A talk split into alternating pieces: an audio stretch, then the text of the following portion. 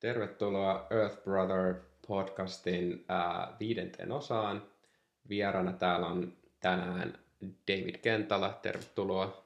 Kiitos, kiitos. Ja tervetuloa kaikille vieraille. Hei, kerro meille vähän itsestäsi. Kuka sä oot ja mitä sä, mitä sä puuhailet? Joo, mä oon tämmönen tota, monitoimimies. Öö, paljon on touhunnut elämässäni kaiken näköistä.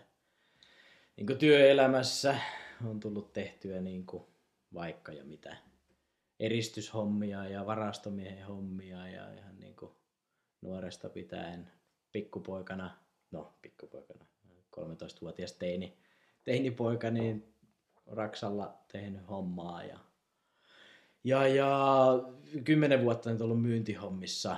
Mä oon tämmönen aika lailla yrittäjähenkinen myyntimies.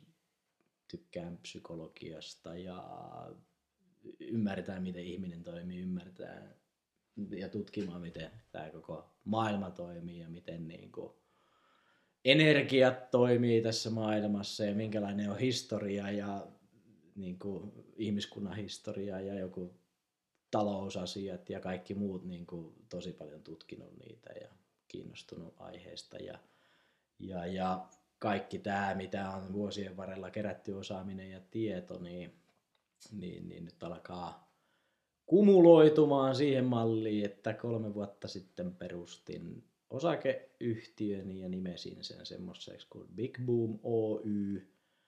Siinä on vähän semmoinen energia ollut siinä perustamishetkessä, että jotain täytyisi tehdä niin kuin itselle eikä välttämättä niin kuin halua viettää koko elämäänsä niin kuin palkkatöissä. Ja että olisi niin kuin vapaus valita ja tehdä, tehdä niin kuin itse haluaa ja, ja näin, niin se, se oikeastaan sitten ajo perustamaan yritykseen ja kolmeen vuoteen ei oikeastaan ole tiennyt yhtään mitä tekee. Vähän semmoisia ajatuksia on sinne tänne tonne ollut ja siis tosi tavallaan nyt mä koen, että ne on ollut hyviä ideoita ja ajatuksia, mutta en ollut valmis toteuttamaan niitä. Että on ollut niitä kaiken maailman henkilökohtaisia eh, jumeja ja blokkeja niin henkisesti ja psykologisesti, niin, niin tota, ne on sitten estänyt, estänyt aikaisemmin tekemästä, mutta nyt on jotenkin päässyt semmoiseen virtaan ja tekemisen meininki, että nyt niin kuin rupeaa hahmottumaan hyvin vahvasti se, mitä, mitä tota, minkälaista liiketoimintaa haluan rakentaa ja, ja tota, nyt sitten ruvennut oikeasti tekemäänkin asioita ja ajatus on se, että tehdään isosti, laadukkaasti ja hyvällä porukalla ja siitä voi tulla vaikka ja mitä. Et markkinointia, mainostoimistopalveluja ja myyntiä ja, ja sitten digitaalista sisällöntuotantoa ja, ja muuta on tarkoitus sitten niin kuin ruveta tekemään ja to, touhuamaan. Et nyt, nyt sitten niin kuin ihmisten kanssa puhuu asioista ja, ja tota, tulee hyvää palautetta ja, ja tota, näin poispäin, niin se on kiva ruveta touhuamaan, että tuossa oli semmoinen jakso, että en oikeastaan tehnyt mitään muuta kuin keskityin niin kuin siihen, että kuka mä oon ja mitä mä haluan ja kuka mä en oo ja mitä mä en halua. Niin, niin. Muutama vuoden jakso on ollut sellainen, niin nyt alkaa niin kuin löytyä se oikea fiilis tekemisestä. Mutta siinä oli vähän Kiinnostavaa, todella kiinnostavaa. Haluan heti kysyä sulta, että miksi, miksi juuri tota myynti, markkinointi, mainostoimisto, mikä kutsuu erityisesti lähteen tälle alalle? Se on itse asiassa, se on monen tekijän summa. Ja voit kertoa vähän sun taustoista. Joo, siis tässä just, just siihen olin tulossa, että monen tekijän summa, koska siis mun isäni on myös se on myyntialan ihminen, silloin oma, oma yritys ja ollut koko ikänsä yrittäjä. Sieltä tulee sitä yrittäjän henkisyyttä, tulee niin kuin mulle hyvin paljon. Ja sitten tosiaan kun se on myyntialalla kanssa, niin mä oon siellä niin kuin tavallaan juniorina seurannut ja 15-vuotiaana sitten ruvennut vähän sitä myyntiä niin opetteleet kesätöissä myyntihommia. Sitten mä oon myös siinä sivussa, niin kun noita tota, julkaisuja, kustantamoyhtiö on myös Fajalla, niin ne tekee niitä julkaisuja, semmoisia ammattilehtiä, niin opettelin siinä sivussa, sitten myyntihommien sivussa, niin tekemään mainoksia, opettelin ne ohjelmistot, tästä on siis jo aikaa sen yli 15 vuotta, mutta se on edelleen niin kuin osaan sen homma ja se on jäänyt takaraivoon ja, ja tota, sitten jossain kohtaa nuorempana, no kymmeni, kymmenisen, vähän vajaa kymmenisen vuotta sitten, niin palasin niihin myyntihommiin ja sitten sille tielle on vähän jäänyt. Ja mä oon niin kuin paljon pohtinut sitä niin kuin brändäystä ja, ja tota, myyntiä, että miten se voi niin kuin tehdä tehokkaammin ja sillä että sitä ei tarvitse tyrkyttää, koska ei kukaan tykkää tyrkyttämisestä. Niin mä oon sitten niin kuin opetellut tuossa myyntiurani aikana. Mä oon ollut, ollut tota, esimiesasemassa ja on ollut myyjänä itse ja, ja tota, sitten mä oon ollut vielä kouluttajana viimeisimmäksi, niin kuin myynnin kouluttajana – niin jo, jostain se taas niin pomppasi, se on aina välillä pompannut tämä mainos, mainosala ja markkinointiala, että se tosiaan niin vetää itteen ja mua kiinnostaa hirveästi, että miten, miten toi ihmispsykologia toimii eh, ja, ja miten niin kuin voidaan tehdä laadukkaasti myyntiä ei tyrkyttävää myyntiä, laadukkaasti myyntiä ja markkinointia ja, ja tota, et jotenkin semmoinen palo on siihen, että tekisi jotain uutta, uutta juttua ja, ja tota, se tuntuu jotenkin niin luontaiselta. Kyllä, ja haluatko sä, haluatko sä jakaa jotain, että niin kuin, mua kiinnostaa toi, kun sä puhut ihmispsykologiasta ja tavallaan niin kuin, markkinoinnista ja silleen niin kuin, markkinoinnista, mihin ei liity semmoista niin kuin tyrkytystä, että se on, se on niin kuin jotenkin luontevampaa. Ää, niin, niin mitä, mitä asioita siihen liittyy, että minkälaiset ihmiset niin kuin sit pure, tai minkälaiset metodit tai niin kuin konstit niin kuin puree ihmiset, millä tavalla sä saat luonnollisesti ihmisen huomioon, jos sulla on joku hyvä tuote, mitä sä haluat markkinoida? Joo, sehän konseptihan on siis sellainen, että jos mulla on joku tuote, niin munhan täytyy ensin tietää, että kuka sen tuotteen ostaisi ja miksi se ostaisi sen tuotteen. Mikä sen tuotteen funktio on, minkälaista lisäarvoa se tuo sille tuotteen käyttäjälle. Tavallaan niin kuin profiloidaan se ihminen. Minkälainen se ihmisen Kuka on se unelma-asiakas? Minkälainen se ihminen on, joka tarvii tämän tuotteen? niin sitä kautta lähdetään rakentamaan niin kuin sitä asiakasprofiilia. Se on hyvin tarkkaa ja kohdennettua. Tavallaan, että jos sulla on, öö, mitähän mä nyt ottaisin esimerkiksi, jos sulla on öö, vaikka palvelu, jossa sä teet nettisivuja. Niin kuka tarvii nettisivut? No se on yritys. Öö, Sitten kysytään, minkä alan yritys? Mitä sä lähet, niin kuin, mistä sä lähet purkamaan sitä tavallaan, että kuka sitä yritystä pyörittää, minkälaista sen ihmisen liiketoiminta on, minkälainen persoona se on, öö, tavallaan se pitäisi selvittää ne, että mistä naruista vetää. Se on aina niin kuin myynti on sitä, että sun pitää löytää ne narut, mistä sä vedät sitä ihmistä. Se on sitä niin kuin psykologian ymmärtämistä siellä taustalla, miten se ihminen toimii. Miten ylipäätään ihminen ja myynti toimii. Ja onko tämä tota, sun yritys, niin onko se suunnattu jo, jollekin niin tietyn tyyppisille yrittäjille vai tavallaan tapahtuuko se profilointi sitten, sitten jossain myöhemmässä vaiheessa, vai nyt kun sulla on tavallaan sulla on siellä nettisivulla joitakin palvelupaketteja, mitä, mm. sä, mitä sä myyt yrittäjille, niin onko se siinä, siinä jo niinku huomioinut tai, tai tehnyt tämän profiloinnin ennen kuin sä oot pistänyt niinku ne, ne tota, myyntiin ne, ne tietyt erilaiset palvelupaketit, mitä sä tarjoat? Joitain ajatuksia on ollut. En ole tarkkaan sitä profilointia tehnyt vielä. Mun, kun puhuin niistä blogeista, niin mun yksi semmoinen blokki on ollut se, että mä oon siis semmoinen visionääri, että mun on välillä ollut hyvin vaikea niin kun saada niitä asioita käytäntöön. Jos mä teen yksin, niin mun mm. on hyvin vaikea saada käytäntöön. Mutta sitten jos mulla on porukkaa ympärillä, niin silloinhan mä, niin kun mä oon visionääri, niin sitten joku ö, ihminen, joka on ympärillä ja silloin osaaminen, niin se saattaa ostaa se mun vision tavallaan, niin kun, ymmärrätkö mitä mä tarkoitan?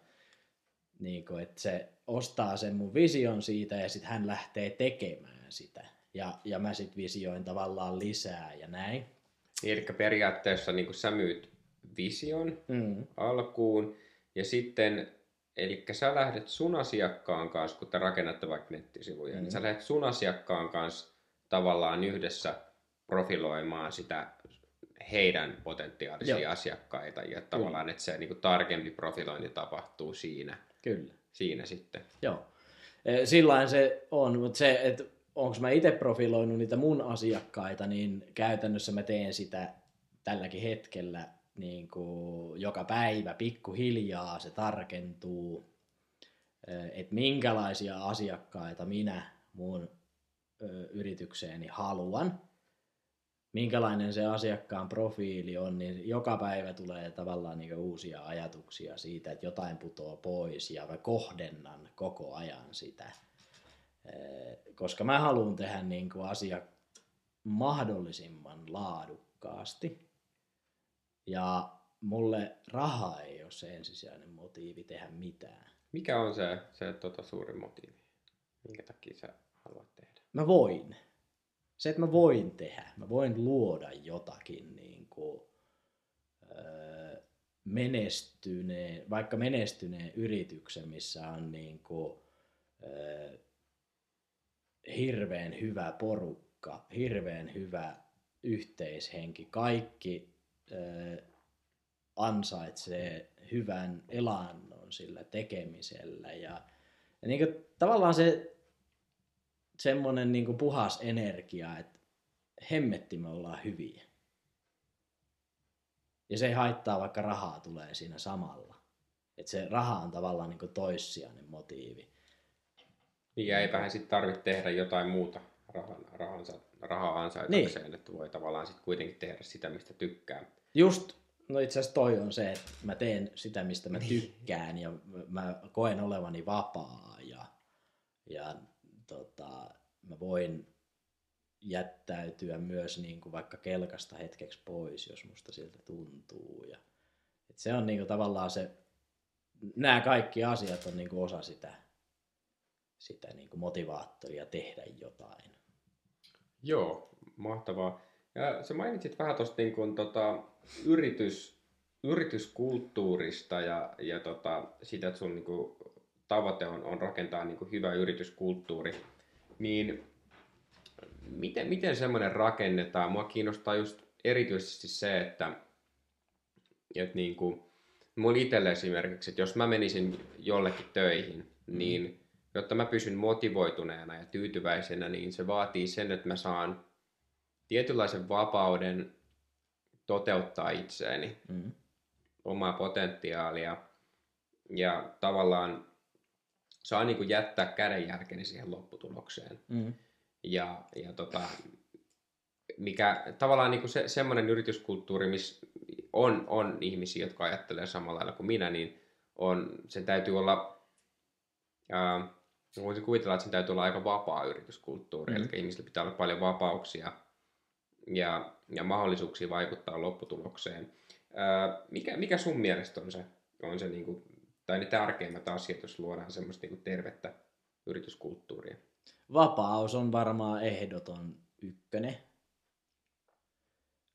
Toinen on just se, että ne ihmiset pystyy hyödyntämään niitä taitoja, mitä heillä on Ja ne, tavallaan se, että jokainen ihminen, joka on siinä organisaatiossa niin kuin osa sitä solua, niin ne kokee olevansa just täysin oikeassa paikassa ja tekevänsä sitä, mistä ne nauttii.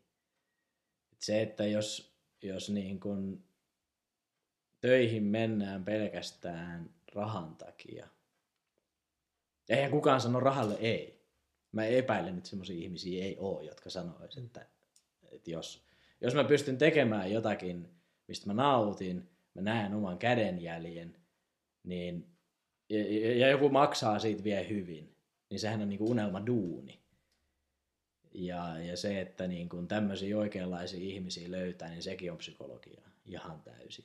Ja sun pitää tunnistaa ne ihmiset. Sun pitää tunnistaa se talentti, ja sun pitää tunnistaa se, että minkälainen se ihminen on, kun mäkin olen sitä rekrytointia tehnyt niin kuin esimiestyössä.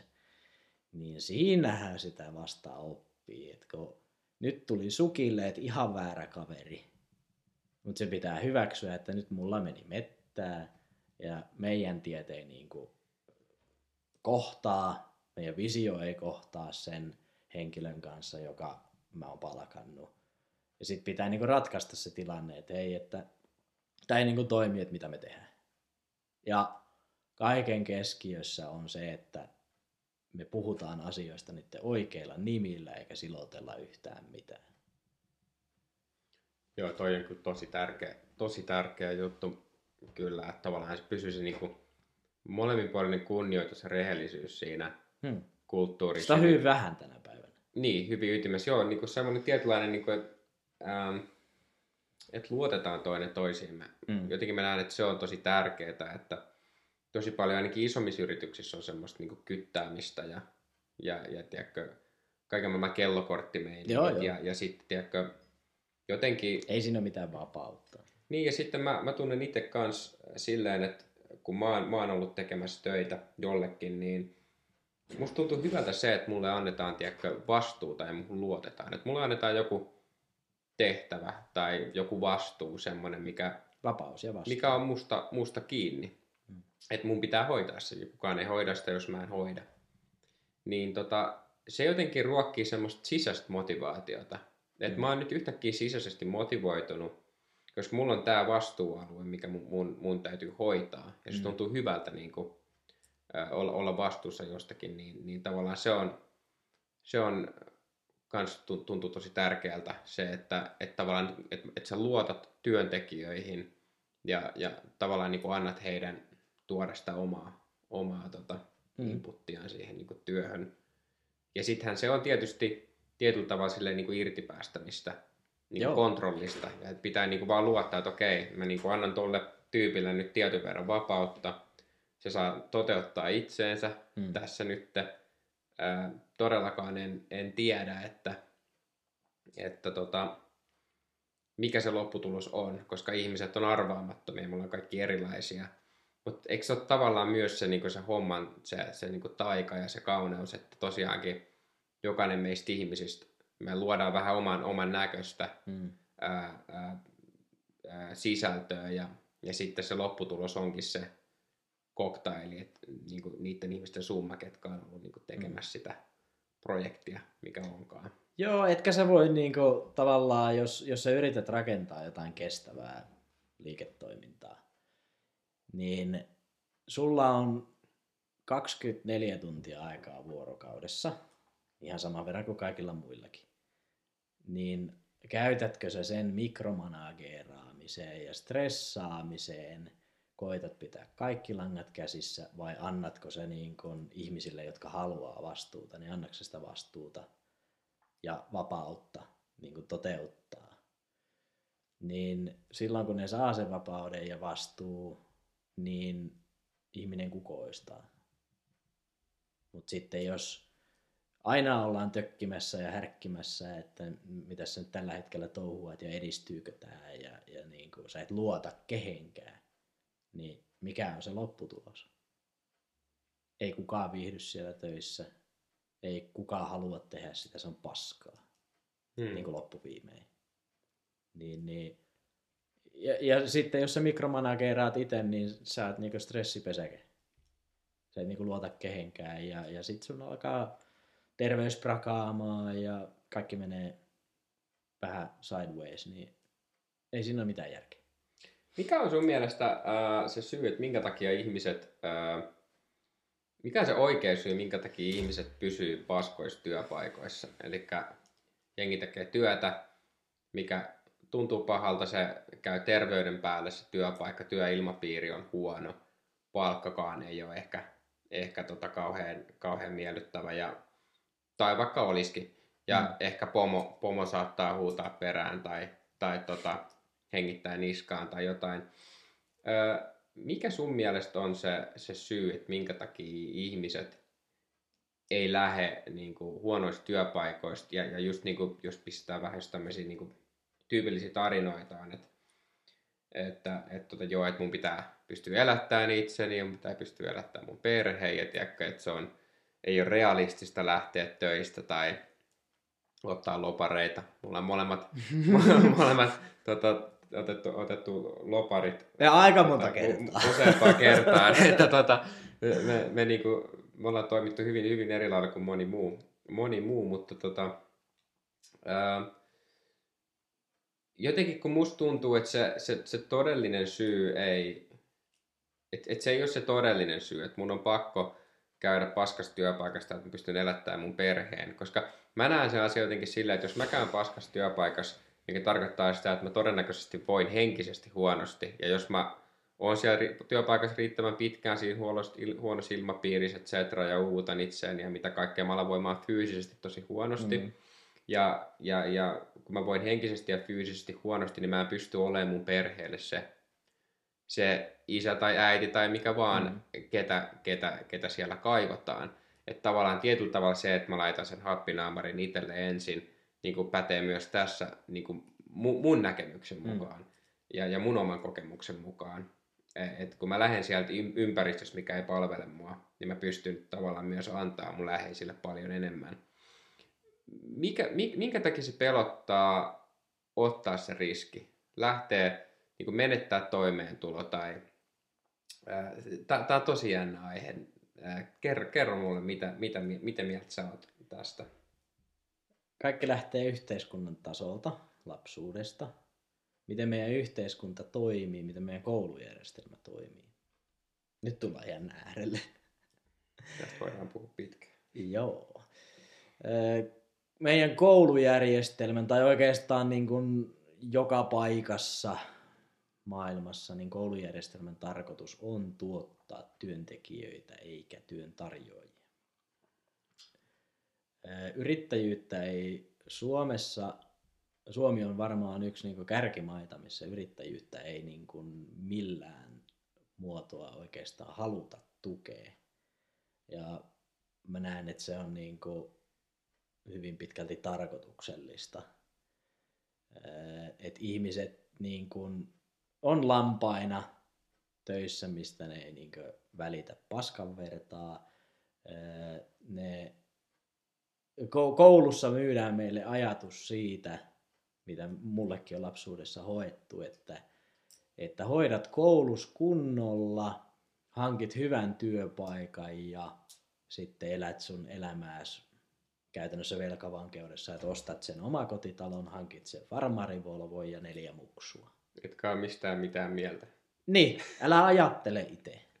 Tota, minkä takia, minkä takia niin kuin, se on tarkoituksellista, että yrittäjyyttä ja semmoista tietynlaista itsenäisyyttä ei tuota, koska, koska mä näen myös semmoisen niin kuin, niin kuin vahvan niin kuin semmoisen yhteyden siinä, että, että niin kuin tosi moni ö, valtiollinen taho ö, niin kuin ohjaa meitä tietoisesti tai tiedostamatta siihen, että, että, että me ollaan enemmän riippuvaisia valtiosta ja vähemmän, vähemmän itsenäisiä ja vähemmän ehkä silleen öö, myöskin niin kuin yhteisölli, tai tavallaan semmoinen yhteisöllisyys, että pidetään huolta toisistamme, niin semmoinen on niin kuin hävi, hävimässä kokonaan, kun, kun val, valtio pitää, Kela pitää huolta, mm. huolta kaikista ja, ja, ja tota, ää, valtio järjestää koulutukset sun muut. Ää, niin tota, No meidän yhteiskunta ja talousjärjestelmähän toimii niin, että kun talous on velkavetosta ja talousluvut ei nouse, jollei ihmiset ota velkaa. No, eikö tavallinen ihminen, työssäkäyvä ihminen ole aika hyvä lypsylehmä, kun se ostaa sen talo, se ostaa sen auto, se ostaa veneen, se ottaa kulutusluottoja, remppalainaa, maksaa veronsa. Yrityksiltä peritään niin kuin hyvin vähän veroa verrattuna yksityishenkilöihin tai, tai luonnollisiin henkilöihin oikeastaan. Niin tarkkoja lukuja en muista, mutta yrityksiltä perittiin muistaakseni noin kolmasosa vaikka Suomen valtion verotuksesta ja yksityishenkilöiltä kaksi kolmasosaa. Eli kaikki raha käytännössä niin kuin verotetaan yksityishenkilöiltä.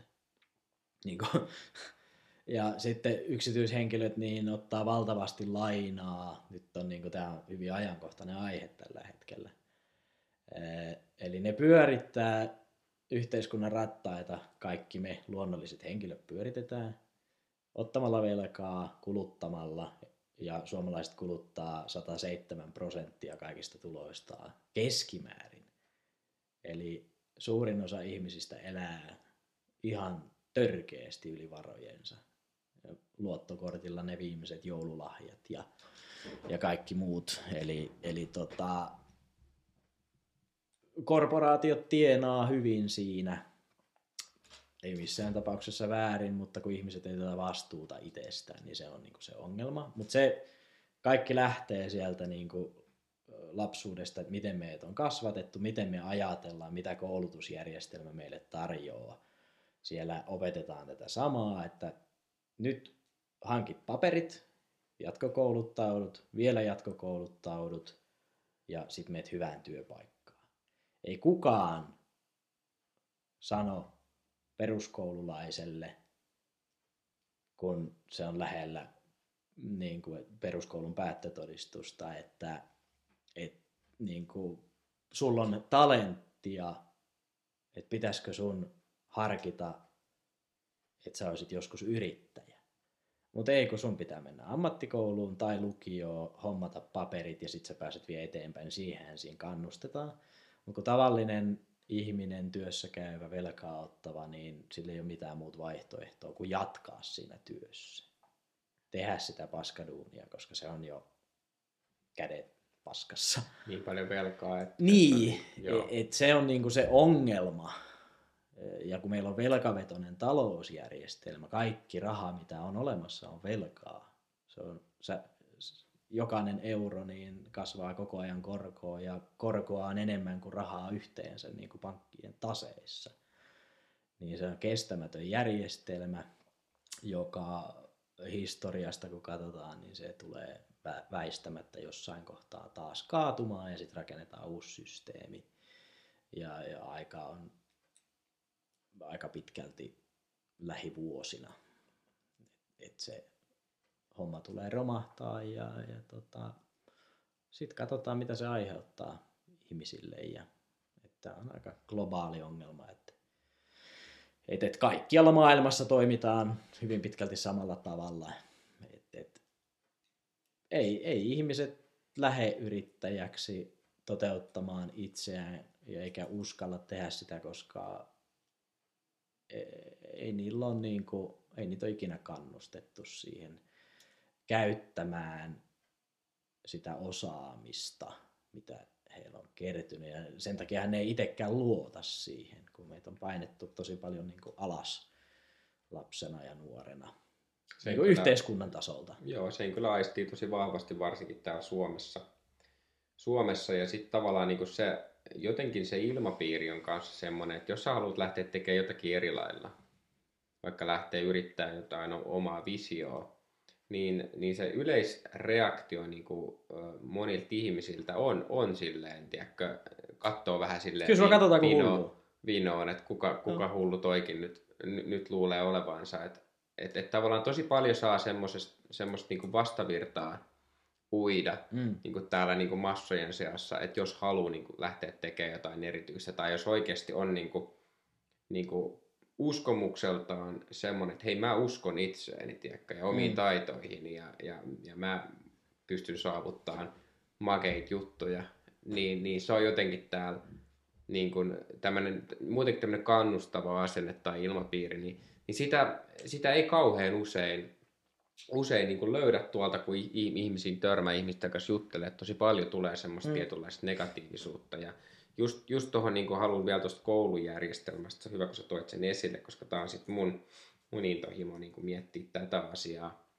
Että et just niin kuin mitä mä toivoisin, että niin kuin sen sijaan, että siellä kouluissa niin kuin meitä valmistetaan ää, työelämään, niin, niin sen sijaan se koulujärjestelmä voisi olla semmoinen instu, instituutio, missä niin kuin lähdetään tutkimaan jokaisen ää, opiskelijan niitä omia sisäsyntyisiä lahjakkuuksia. Mm. Missä mä oon hyvä, mistä mä tykkään ja, ja mitä mä voin tuoda maailmaan. Mm. Tai, tai mikä voi olla semmoinen juttu, miten mä voin yhdistää sen, että missä mä oon hyvä ja mistä mä tykkään. Ja, ja sitten on joku semmoinen NS-markkinarako tai mm. joku, joku että mitä, mitä voisi jotenkin uniikisti tuoda tuoda niin kuin sit omaa lääkettäni maailmalle. Mm. Niin mä tykkään to, tosi paljon siitä ajattelusta ja niin kuin tosi vähän kouluissa oikeasti lähdetään kartottamaan niitä omia taitoja, omia lahjakkuuksia, kiinnostuksen kohteita, mm. mitä mä haluaisin oppia, missä mä haluaisin kehittyä. Ja, ja sitten tavallaan että se, että kaikki joutuu tekemään sit samaa. Mm. Totta kai on valinnaisia ja silleen niin kuin pystyy jonkin verran vaikuttaa, mikä on ihan hyvä, että ei me ihan täysin suossa olla, mutta, mutta just tavallaan niin noin noi perus, perusaineet, niin, niin sanotut yleissivistävät aineet ja se, miten niitä opetetaan, niin, niin mun mielestä siellä pitäisi olla paljon enemmän semmoinen opiskelijalähtöisempi, ää, mm. opiskelijalähtöisempi tota, ää, niin kuin, ää, tapa, tapa toimia ja silleen, tiedätkö, että et, et enemmän mennä vaan siihen, että niin esimerkiksi matikka. Mä oon aina inhonnut matikkaa sen takia, kun mä oon uskonut, että mä oon siinä huono. Sama. niin, niin, tota, Mutta nykyään on vähän eri meillä. Niin, niin. Se, Numerot se, kiinnostaa. Niin, se äkkiä muuttuu sitten, että kun, kun me lähdetäänkin lähestymään sitä matikkaa jonkun semmoisen pulman tai aiheen niin kautta, mikä on itselle kiinnostava. Että vau, että mä voin käyttää matikkaa ratkoakseni, ratkoakseni tämän ongelman, mm. minkä mä haluan ratkaista, mikä kiinnostaa mua. Mm niin, niin sit si, siinä vaiheessa on se, että okei, että se, se tulee opeteltua vähän niin kuin, vähän niin kuin sivuvaikutus, että mä opin sen matikan siinä, mm. kun mä teen, teen sitä, mikä mua kiinnostaa. Niin, niin, niin, niin kuin enemmän tuoda näitä tämmöisiä niin kuin, niin kuin kokonaisvaltaisia, kokemuksellisia ja, ja, ja opiskelijalähtöisiä tekniikoita heti jo siinä kouluiässä. Ja sitten sit opiskelijat voisivat niin kehittää semmoisen itsetunnon että, että he, he voisivat niin kuin, ää, sit siinä vaiheessa, kun he val, valmistuu koulusta, niin sitten sit olisi niin kuin jo sen verran paljon tuntemusta itsestä, tietoisuutta itsestä, luottamusta itseen, mm. että voisi lähteä vaikka yrittämään. Ja sitten se kanssa, että kannustetaan siihen niin yhteisöllisyyteen, että hei, jokaisen ei tarvi olla yksityisyrittäjä, että rakennetaan mm. yhteisöjä, kerätään, kartotetaan taitoja, konektoidaan ihmisiä, sä osaat vähän tota, sä osaat vähän tota, katsotaan miten nämä kemiat täsmää. Niin kuin, tehkää yhdessä, jakakaa mm. se riski yhdessä, mutta ottakaa riski, koska niin, me eletään kerran, että on ihan hyvä ottaa riski, mm. niin. riski välillä. Et, et, et, et, niin kuin, joo, mä oon, oon pohtinut tätä aihetta. Joo, Vai. kyllä toi niin kuin omakin koulunkäynti on ollut semmoista, että ei olisi voinut vähempää kiinnostaa. Mm. Oikeastaan niin kuin, yläasteella varmaan kasiluokalla keskiarvo, voisiko olla niin kuin kasiluokan joulutodistuksen keskiarvo, niin ei se nyt hemmetti niin kuin paljon vitosen päälle ollut. Ja kun puhutaan asteikosta neljästä kymppiin, niin se ei ole hyvä. niin, tota... eikö kaikki nerot ole joko tota, menestynyt huonosti koulussa tai pudonnut kokonaan No pois? nerosta en tiedä. Sen näkee sitten, kun täältä lähtee saappaat jalassa, että kuka kirjoittaa mitäkin historiakirjaa, niin. jos kirjoittaa, niin sit voi, voi jo, joku vetää yhteenvedon, sen on minä, joka sen vetää. Mutta Mut jotain tota, yhteistä kuitenkin. No joo joo. mutta tota, oli, oli kyllä niin ihan, pff, ei, ei kiinnostanut, ei yhden yhtään. Sitten kun tuli se ysiluokalla tuli sitten pelko perseeseen siinä ennen joulutodistusta, että pääsekö mä pois täältä vai joudunko mä vähän niin kuin kertausharjoituksiin. Ja kun edelleen oli erittäin heikot keskiarvot ja siellä oli nelosiakin todistuksessa, että nyt täytyy varmaan jotain tehdä, että täältä pääsee niin pois. Ja tota, kyllä mä sitten pääsin, mä nostin sen keskiarvon päälle 8, olisiko 8,2 niin kuin siitä kutosesta. Et se oli aika hyvä suoritus ja ihan vaan sillä, että mä en tätä paskaa halua hmm. niin kuin lähteä kertaamaan. No sitten meni lukioon, ei maistu millään ja sitten vaihoin sen niin kuin parin kuukauden jälkeen kaksoistutkintoa, että datanomiopinnot, vähän tietotekniikkaa, kun silloin siihen aikaan kiinnosti kaiken maailman tietokonehässäket ja, ja tota, tietokoneiden kasaukset ja muut. Rupesin suorittaa kaksoistutkintoa. No siinä ei mennyt kauhean kauaa, kun se jäi niin kesken. Useita vuosia mä siitä, olikohan mä sen pari vuotta vai kolme vuotta melkein koulun kirjoilla. Ja en paljon koulussa sitten käynyt ja sehän jäi kesken se koko projekti ja, ja tota, töissähän mä sitten viihdyin enemmän. Ja, ja, ja tota, tästä ei montaakaan vuotta aikaa, kun sitten mä sain oppisopimuksella tuossa edellisessä firmassa, missä olin töissä, niin tehtyä sitten itselleni Merkonomin paperit. Et noin, eikö siinä välissä mä muuten aloitin uudestaan, joo, kauppaoppilaitoksessa merkonomiopinnot ja ei siitä tullut mitään. Mä en oppinut siellä yhtään mitään uutta ja se oli niin pitkäveteistä ja en mä niin kuullut tänne. Sitten tota oppisopimuksella kymmenen vuotta myöhemmin sain sitten ne merkonomin paperit, että kymmenen vuotta siinä meni mullakin. Mutta täytyy sanoa, että en mä edelleenkään ole tässä niin vuosien varrella tarvinnut sitä paperia niin yhtään mihinkään. Tämä on aivan tyhjä päivä. Enkä mä oppinut siinäkään mitään. Joo, se on jotenkin semmoinen... Mä olin ne kokemukset jo saanut. Niin, niin se on jotenkin semmoinen illuusio, että se, se paperi antaisi meille jotakin, jotakin niin kuin eri, erityistä, vaikka niin kuin todellisuudessa ainoa mikä on tärkeää on se, että mikä se sun kokemuksellinen ymmärrys maailma on. Niin. Et mitä, sä, mitä sä osaat oikeasti, ja sitä ei pysty kukaan mihinkään paperille kirjoittamaan. Ja just mm. puhuttiin eilen siitä, miten korkeakoulutkin toimii, toimii silleen, että, että ne saa rahoitusta aina jokaisesta valmistujasta. Mm. Elikkä se siellä... on la, laadu, laadulla ei ole mitään merkitystä. Niin, eli ne toimii vähän niin kuin yritykset, jotka yrittää saada niin kuin mahdollisimman paljon outputtia, että saadaan... saadaan liikevaihto sitten, kasaan. Niin, liikevaihto, juuri, juurikin näin. Niin mm. tota, just toikin on, on, on hieman silleen niin kuin, niin, surullista.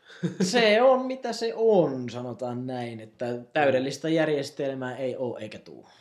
Joo, ja, mut... Kaikessa on valuvika, mitä ihminen tekee, jos, jos mielellä tehdään asioita, eikä niin kuin, ö, energeettisesti olla tietoisia siitä, mm-hmm. mitä tapahtuu, niin silloin kaikki, kaikki syklit, kaikki järjestelmät, niin ne tulee aina romahtamaan ja aina rakennetaan uusi parempi. Ja sekin kaatuu sitten omaan mahdottomuuteensa. Ja se on niin kuin loputon sykli. Se nähdään historiasta, kun katsotaan tuhansia Joo. vuosia taaksepäin, niin sivilisaatiot kuolee aina ja sitten tulee uudet mm. ja sitten ne kuolee taas. Ja se on niin normaalia, ettei sitä kannata huolestua. Niin ja niinhän se kaikki muukin syklis, syklisesti maailma, maailma tota, on olemassa. Mm. Tota, tulee aina, aina, tota, aina syntymiä ja kuolemia.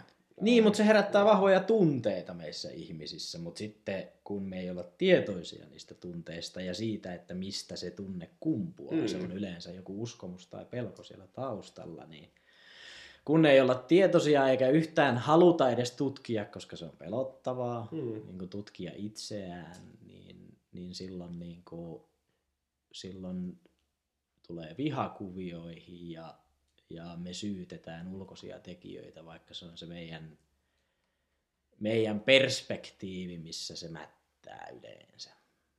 Niin siinä, että miten, miten havaitsen maailman ympärillä, niin joku, mm. joku saattaa havaita saman, samat asiat, saman ympäristön ihan eri tavalla. Ja, ja tota just silleen, niin kuin, ja tähän mä haluan ehkä nyt mennä kanssa enemmän niin kuin just just tähän niin kuin sisäiseen maailmaan ja, ja tota, siihen, että mitä siihen liittyy. Mutta sitä ennen just haluan, haluan just koskettaa tuohon niin yhteiskuntaan ja oikeastaan yhteiskunnan käsitykseen kuolemasta, mikä on täällä lä- länsimaissa se on, se on tosi surullinen asia, että miten meidän käsitys kuolemasta on jotenkin traaginen Mm. ja pelottava ja jopa väärä ja me koitetaan kaikilla mahdollisilla keinoilla välttää kuolemasta. Kun sitten taas monissa kulttuureissa kuolema nähdään täysin luonnollisena. Jotkut juhlii sitä myös. Niin, sitä, esimerkiksi Aasiassa, missä mä oon asunut monta vuotta, niin, niin sieltä saadetaan mennä hautajaisiin ää, kirkkaisväreissä. Mm. Kaikki on kirkkaisväreissä, niin juhlii sitä, että niiden tämä rakastettu henkilö on, on päässyt, no minne sitten ikinä, Mm. nirvanaan, taivaaseen tai... Meinasin tai... sanoa Narnia, mutta sekin eri tarina. Narnia, päässyt Narniaan, se voi olla kans. Joo. No se Mikä- voi olla yksi. Me Niin. voidaan visioida Niin, ihan niin. mitä me halutaan. Niin, että niin. Ei, mikään ei ole sen enempää oikein Mm. tai väärä. Kyllä, tai sitten, en mä tiedä, juhlitte sit, sitä ää, tämän, tämän henkilön uutta inkarnaatiota tai, tai mikä siinä on, mutta kuitenkin siellä on niin kuin jotenkin vaikka idässä on tosi syvä tietämys siitä, siitä että et, et elämä on, on, on, on syvimmältä olomuodoltaan aineetonta ja vaikka aine kuolee, niin, Mm. niin tietoisuus, tietoisuus elää ja, ja myöskin, myöskin tota, tuo lännessä, lännessä ää, ää, Amazonin sademetsien alueiden tota, kulttuureissa, siellä on paljon, paljon niitä alkuasukaskulttuureita vielä hengissä, niin, niin heillä on myös hyvin, hyvin syvää tietämystä siitä ää, Mm. tietoisuuden rakenteesta, tie, todellisuuden luonteesta. Ja, ja meillä, meillä se täällä tuntuu perustuvan lähtökohtaisesti pelkoon. Mm-hmm. Kuolema on pelottava asia, koitetaan välttää kuolemaa. Kuolema on paha ja, ja Joo. huono, huono juttu. Tunteitahan kuolema nostaa. Kyllä. Tietysti, ja se saa nostaa, ja se on tavallaan tun, tunteet on toinen asia oikeastaan, mitä, mitä me nähdään täällä Mm. meidän kulttuurissa, mikä on vähän niin kuin paha asia. Et tunteita ei saisi näyttää. Ei niistä se on, oikein puhutakaan. Niin, Ainakaan miehet. Niin, niistä ei puhutakaan. Ja sitten jos joku saa jonkun, jonkun tota, työpaikalla vaikka alkaa itkemään tai saa raivokohtauksen, niin sitten me, me vähän katsotaan niitä, että ne on jotain kaheleita. Mm. Vaikka todellisuudessa todennäköisesti me itse vaan, me koetaan tismalleen samaa, mutta me vaan niinku tukahdutetaan niitä tunteita. Mm. Ja mä näen enemmänkin, että se, joka itkee, niin se on rohkea. Se on rohkea, kun se uskaltaa tuntea Joo. tunteet, tunteet ja ää, se, joka saa raivokohtauksen, ei millään tavalla tue, tue mitään, mitään tota, ää, raivokasta käyttäytymistä ketään toista kohtaan, mutta, mutta ainakin positiivisen, positiivisena voidaan sanoa, että ainakin se tunteet virtaa. Niin, se Se elää liikkuu. sen tunteen läpi. Niin, että- se, sehän kokee sen tunteen. Totta kai meidän pitäisi oppia mun mielestä niin just varsinkin vihaa, meidän pitäisi oppia käsittelemään semmoisilla tavoilla, että siitä ei koidu muille, muille sit niin vahinkoa. Että et tavallaan annetaan sen tulla, mutta No, mutta mikä loppupeleissä on vahinkoa? Se, että se on sun, tai se on, se on mun vastuulla, miten mä koen sen, mitä sä sanot tai mitä sä teet. Et mä voin olla neutraali, aidosti neutraali, enkä esittää vaan, että ei tunnu missään. Tai sitten mä voin ottaa itteeni siitä, mikä Mm. ei ole sekään huono asia. mut kaikki, kaikki musta tuntuu ei ole valmiita niin kuin, Ei, ei, niin ei, oikeasti ei. kohtaamaan, ei, että jos joku ei. alkaa tässä haukkumaan sua, niin, niin mä tiedän, että sä osaat ottaa sen Mm. tietoisen itsetutkiskelijan asema ja niin kuin tajua, että okei, että hän on vaan vihainen itselleen ja mä voin tässä vaan pitää tilaa, Mm. olla rauhallisena, mutta mut tosi moni ei ole tavallaan valmiit Mm. siihen, siihen vielä. Mutta palatakseni siihen kuolemaan, me mentiin vähän pidemmälle. Vähän reistäilee. Joo, joo. Niin, kuolema. Miten mä näen sen? Niin kuin, että miksi, miksi kuolema pelottaa? Eikö se ollut se meidän funktio, että mitä me lähdetään purkaa? Joo, miksi ku- kuolema ja No se perustuu sairaudet pelkoon. ja, ja, ja tota, tunteet. Joo, Siinä on aika laaja. Mm. Kuolema ja kuoleman pelko on niin kuin... Oikeastaan se niin kuin erona näissä kulttuureissa, että jos jossain juhlitaan sitä kuolemaa, ja- meillä sitten pukeudutaan mustaa, ollaan hiljaa ja juodaan kahvia, sitten sen tilaisuuden jälkeen, kun se ruho dumpataan ensin sinne maahan. Henki on jo poistunut, mutta sitten tota, ihmiset jää kiinni siihen ajatukseen, että se, se henki on se ruumis, sama asia. Ja nyt niin kuin, naurattaa välillä oikein, en tiedä, ei varmaan poliittisesti korrektia, mutta mulle ihan sama. Että kun luen jonkun uutisen, missä kirjoitetaan otsikkoa, että laskettiin haudan lepoon. Siis ruumis. Siellä se, se niin kuin pääsee lepäämään, se ruumis. Se henki on jo hävinnyt. Että, et tota, Mi- minne se siellä, henki sitten menee siitä? Se muuttuu energiaksi. Kaikki on energiaa. Me, meitä on niin kuin peloteltu pitkän aikaa niin kuin kristinuskon funktiohan on se, että se ohjaa ihmistä kuoleman pelolla, helvetin pelolla. Mulla on ö, tausta uskonnollinen, vanhemmat on hyvin vanhoillisia ja sulla on sama juttu, niin me tiedetään, mitä se ihmiselle aiheuttaa se helvetin pelko. Sehän on niin tosi syvä ja juurtunut tunne tietenkään kaikki, jotka ei ole ollut siinä tavallaan uskonnollisessa yhteisössä elänyt ja heitä ei ole kasvatettu siihen, niin ei koe sitä välttämättä samalla tavalla. Mutta se on yhteiskunnassa hyvin voimakkaasti läsnä. Ja kyllä niin kuin lapsesta pitäen imetään, niin kuin rippikoulussakin vielä imetään niitä kirkon oppeja ja, ja tota, muuta. Niin kuolemaa pelätään varmasti se juuri syy on siinä, että ihminen menettää merkityksensä. Se, että jos identiteetti viedään, kuolema vie identiteetin, sua ei enää oo, niin, niin se on pelottava asia. Eli tota, sä näkisit silleen, että tietyllä tavalla kun, kun Antti kuolee, niin mm. tietyllä tavalla ää, Antti katoaa, mutta tietyllä tavalla tietoisuus, tietoisuus, Antin tietoisuus yhtyy kaikkeen tietoisuuteen. Et tietyllä tavalla tietoisuus elää, mutta, mutta ehkä se niinku identifikaatio tämän, tämän tota persoonan ja tämän kehon ja, ja tota, tämän, tämän, tämän elämän, tämän niin. historian kanssa tietyllä tavalla kuolee, vai, vai miten sä näet, että mikä, mikä osa meistä niin kuin jatkaa? No tavallaan, tavallaan siis jos me halutaan käsittää tämä silleen niin kuin erillisenä, että, että on olemassa joku henki tai sielu, joka jatkaa matkaa, niin silloinhan sillekin luodaan joku identiteetti, sille hengelle ja sielulle. Mutta mun näkemyksen ja kokemuksen mukaan, mitä tässä nyt on niin ollut paljon kokemuksia yliluonnollisista asioista ja muuta, niin mun kokemuksen mukaan Antti tässä tai David tässä on niin kasa uskomuksia ja identiteetti rakentuu niiden uskomusten päälle.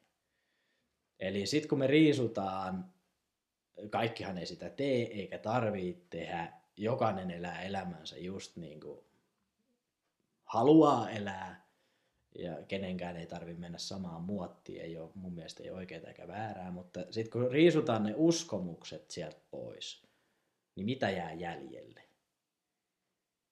Et jos et sä, kaikki ei varmaan käsitä ehkä sitä konseptia, mutta jos et sä usko mihinkään – niin voiko sulla olla identiteettiä?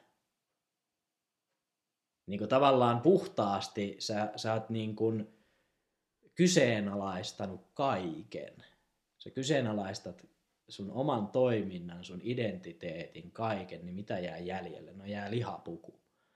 Niin kuin käytännössä tyhjä kuori, jos ei siellä ole mitään niin kuin uskomuksia tai, tai mitään, niin se on aika tyhjä olo. Ö, mutta sekin on energiaa. Me ollaan yhteydessä koko ajan niin kuin, tietoisuuteen. Ja tietoisuus tarkkailee itseään. Et se on manifestoitunut vaikka Antin muotoon. Se niin kuin jakaantuu pieniksi soluiksi. Siinä on Antti ja sitten siinä on vaikka Dave. Ja sitten kun, kun tämä mun kroppa lakkaa toimimasta, niin se minun kehossa oleva energia, niin se vaan palaa siihen kokonaiseen energiaan. Tämä minun identif- identifioituminen tähän kehoon, niin tämä on niinku illuusio. Että mua ei oikeasti ole edes olemassa.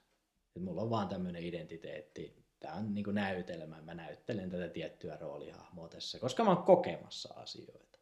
Mun nähdäkseni elämässä on, elämällä ei ole mitään muuta merkitystä kuin se, että tietoisuus kokee itseään. Niin ja tavallaan sitten kaikki, kaikki muut tarinat ja, ja, ja tota, tämmöiset tota, draaman kaaret, mitä täällä käydään, ää, ja, ja merkityksen luominen, niin se on tavallaan sitten kaikki, kaikki sit tietyllä tavalla askeleen alempana. Mm. Joo. Tavallaan se, eli ydinjuttu, että me ollaan kokemassa Mm. elämää ja sitten sit jos meillä on joku missio täällä elämässä, niin se on ää, tav- tavallaan, että todellisuudessa on monia tasoja Mm. ja, ja tavallaan me voidaan samanaikaisesti identifioitua monelle tasolle. Että mä itse tykkään ajatella silleen, että, että ehkä se korkein taso on se, että elämä on vaan tämmöinen kosminen Vitsi. vitsi käytännössä. Yes. Että et tää on hyvä joke, hyvä juttu, jännä, me ollaan tullut tänne kokemaan erilaisia juttuja.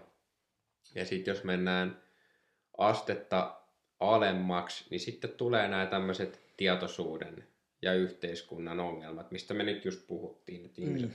pelkää kuolemaa, ihmiset pelkää sairastuvansa, ihmiset pelkää kokea tunteita, ihmiset ei tiedä mitä pitää, miten kohdata tunteita tai miten valjastaa oma intohimoja ja lähteä esimerkiksi yrittäjäksi. Mm. Ja sitten tavallaan se sisäinen kutsu sitten lähteä tietyllä tavalla niin kuin auttaa, tukeen sitä, sitä että hei, et, niin kuin auttaa ihmisiä löytämään Mm. itsensä. Ja sitten tavallaan se tuntuu merkitykselliseltä, mutta tietyllä tavalla sekin on, on niin kuin yksi, yksi tarina siellä Niin, se on uskomus niin ja tarina. Kokonaisuudessa. Mm. Ja tavallaan, että ei ole, ei ole oikeaa eikä väärää sillä, että me voidaan tavallaan päättää elää elämämme lusmuillen ilman, että tehdään mitään tai Mm. jotenkin paetaan tunteitamme tai jotenkin ää, se on ok, niin voi elää jos haluaa, mutta voi Sulla myös on, sulla on, elää tavallaan silleen, että saat niin kuin elämässä kiinni ja, ja Mm. elät täyttä elämää, elämää niin kuin, tavallaan, niin kuin englanniksi sanotaan, että engage, engage with life, eli Mm. sä voit niin kuin, ottaa siitä elämästä kiinni ja, ja, ja tehdä semmoisia asioita, mitkä on merkityksellisiä, mitkä Mm. tuntuu hyvältä ja luoda sillä tavalla niin kuin, merkityksen elämään. Niin, jos, jos kokee niin, että elämään täytyy joku merkitys löytää. Siis kun lähestymistapoja on niin, kuin, niin monta kuin täällä pyörii näitä tavallisia ihmisiä tai meitä tavallisia ihmisiä. Mä en ehkä itse ole enää ihan tavallisimmasta päästä, että mä oon omituinen hiihtäjä. Niin tota... Lähes... Sä et näe merkityksen niin kuin, luomista mitenkään niin kuin, merkity... Ei, se, siis mulle, mulle kaikki on Mm. mä, mä oon käynyt sen niin syvän prosessin niin kuin henkisen kuoleman ja, ja sellaisen niin kuin mitättömyyden tunteen ja masennuksen ja kaiken sen mä oon käynyt niin kuin läpi. En mä sano, että mä olisin mitenkään valmis. Mutta mä oon käynyt niin, niin paljon niitä raskaita tunteita läpi ja, ja niin kuin löytänyt sieltä sen merkityksettömyyden että kaikki on niin kuin tyhjänpäiväistä, ihan sama mitä mä teen tai mitä kukaan tekee, niin sillä ei ole mitään merkitystä, koska me synnytään tavallaan niin kuin ihmisperspektiivistä, me synnytään, me eletään ja me kuollaan. Mikä siinä välissä tässä elämässä voi olla niin vakavaa, että se jo- jopa niin kuin kuolema niin kuin piileskelee sitä asiaa, että se on niin vakavaa, että, että sä et niin kuin pääse edes kuolemaan. Kun kuvitellaan vaikka, että, Et meidän moraalikäsityshän on niinku sellainen, ei, tätä ei tarvitse kuvitella, mutta meidän moraalikäsitys on sellainen, että jos sä, tämä on aika karkein kuulonen esimerkki, mutta kun mulle tämä on ihan merkityksetön asia, että se, että jos joku tappaa jonkun, ihminen tappaa toisen, niin meidän moraalikäsityshän länsimaissa tänä päivänä on se, että se on murhaaja, se on rikollinen, sitä pitää rangaista. Mutta sitten kun me katsotaan historiaa ja me katsotaan, miten luonto ja ihmiset tai, niin kuin, on toiminut ja miten eläimet toimii, niin kaikki kuolee. Eläimet tappaa toisiaan, ihmiset tappaa eläimiä. Ja ei kukaan niin kuin eläinkunnasta pistä ketään vankilaa sen takia, että nyt se toinen kuoli. Ja haukus sitä, hirvi tappaa toisen, niin se on murhaaja. Ei se ole, kun se on luonnollinen, niin kuin me ihmisetkin nähdään se luonnollisena asiana. Mutta sitten me ollaan luotu tämmöinen moraalikäsitys aikojen saatossa, että se on, niin kuin, se on syntiä ja huono asia niin kuin tappaa toinen ihminen. En mä sitä sano, että mun pitäisi lähteä joku tappamaan tossa. Mutta se tavallaan se ajatus siellä taustalla, että, että onko se oikeasti väärin. Mitä tapahtuu, jos sä tapat toisen? Joudutko sä johonkin karmiseen kierteeseen? Joudutko sä helvettiin? Etkö sä pääsekään valhallaan tai jotain muuta? Me ihmiset ollaan uskoteltu itsellemme niin paljon asioita vuosituhansien saatossa. Ne kulkee aina perintönä. Niin ja se, on valtava taakka. Niin ja se helvettikin varmaan, varmaan tota, ää, esiintyisi siinä tilanteessa sitten niin kuin se omana tunnehelvettinä. Joo, et, et sitten, se on et just on, se. On, on tehnyt jotain ää, semmoista, mikä on, on niin kuin jotenkin niin perinpohjaisesti väärää, että sun ei tarvitse mm. tavallaan niin kuin, sitä ei voi niinku filosofioida, kun sä, ei tarvi filosofioida, mm. kun sä tunnet sen sun kehossa, että okei, okay, tämä niinku, ei, ei tunnu hyvältä, niin, niin. Sit, sit sä et toista sitä. Mutta se tavallaan, että mitä tarinoita sen ympärille mm. luodaan, niin se on tavallaan sitten eri ulottuvuus. Mutta tavallaan se kokemuksellinen, niinku, se ko- ko- kokemuksellisuus opettaa niinku oikeasti vahviten. Niin, sen, niinku, se, että, että tota, tunne ohjaa ihmistä.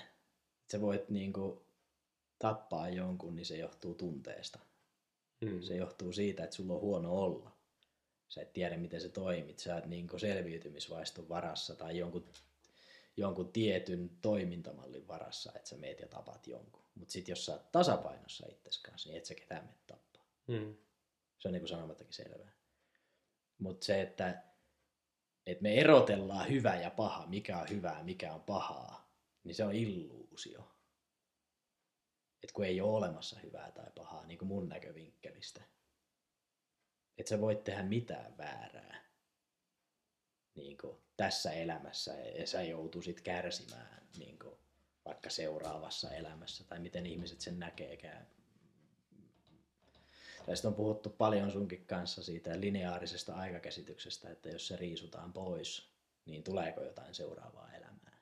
Ja kuka se on, joka sen niin. seuraavan elämän elää, jos me riisutaan niin. identiteetti pois. Kyllä, ja sitten niin kaikki ajatukset, just tänäänkin juteltiin just tuosta kar- karmanlaista, että, että miten, miten se voi ilmentyä ja kannattaako sitä edes ottaa, ottaa tosissaan ja minkälainen uskomushan se sekin voi olla, että, että niin kuin kuvittelee, että, että, että mä luen jostain, että että tota, mulla on, saattaa olla karmaa, tai joku kertoo, mm. että mulla saattaa olla karmaa, sitten mä alan itse luomaan sitä mun omassa päässä, että okei, mulla on karmaa, ja sitten siitä tulee mun uskomusjärjestelmä, että mulla on karmaa, ja sitten mä koen huonoja asioita, ja mä ajattelen, että okei, mä ansaitsen tämän. Mm. Mutta, mutta mitä jos sekin on vain uskomusjärjestelmä, ja tosiaan me voitaisiin niin kuin yhtä lailla ajatella, että,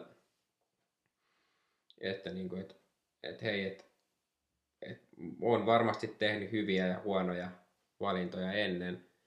Ja, ja, ja varmasti se, mitä mä nyt koen, on niiden seurausta, mutta tällä hetkellä mä voin päättää, niin kuin, että mitä mä teen. Mm. Et mä voin päättää, et, et, niin kuin, koska kaikessa on se syy ja seuraus. No se on sitä vastuunottoa itsestä. Niin, vastuunottoa, että mä päätän nyt tehdä semmoisia asioita, mitkä kylvää hyviä siemeniä mm. mun elämään, että mä voin sitten niittää hyvän sadon.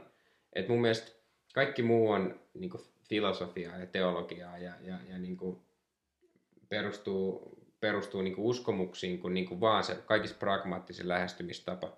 Että et tällä hetkellä mä päätän tehdä semmoisia valintoja, mitkä vie mut sinne, minne mä haluan mennä, siihen mm. suuntaan, minne mä haluan mennä. Tuo semmoisia tuloksia, mitä mä haluan elämässäni saada. Ja mä näen, että se on se ainoa asia, mikä, Joo. millä oikeasti väliä. väliä. Ja tota, noihin henkisiin lakeihin, niin niitä on, niitä on silleen vaikea, paskat laista. Vaikea niin kuin lä- lähestyä ainakaan itse, kun ei ole semmoista kokemuksellista pohjaa, kokemuksellista ymmärrystä. Niin... Ei ole mitään yhtä totuutta. Tämäkin, mitä mä puhun, niin se voi olla ihan täyttä paskaa.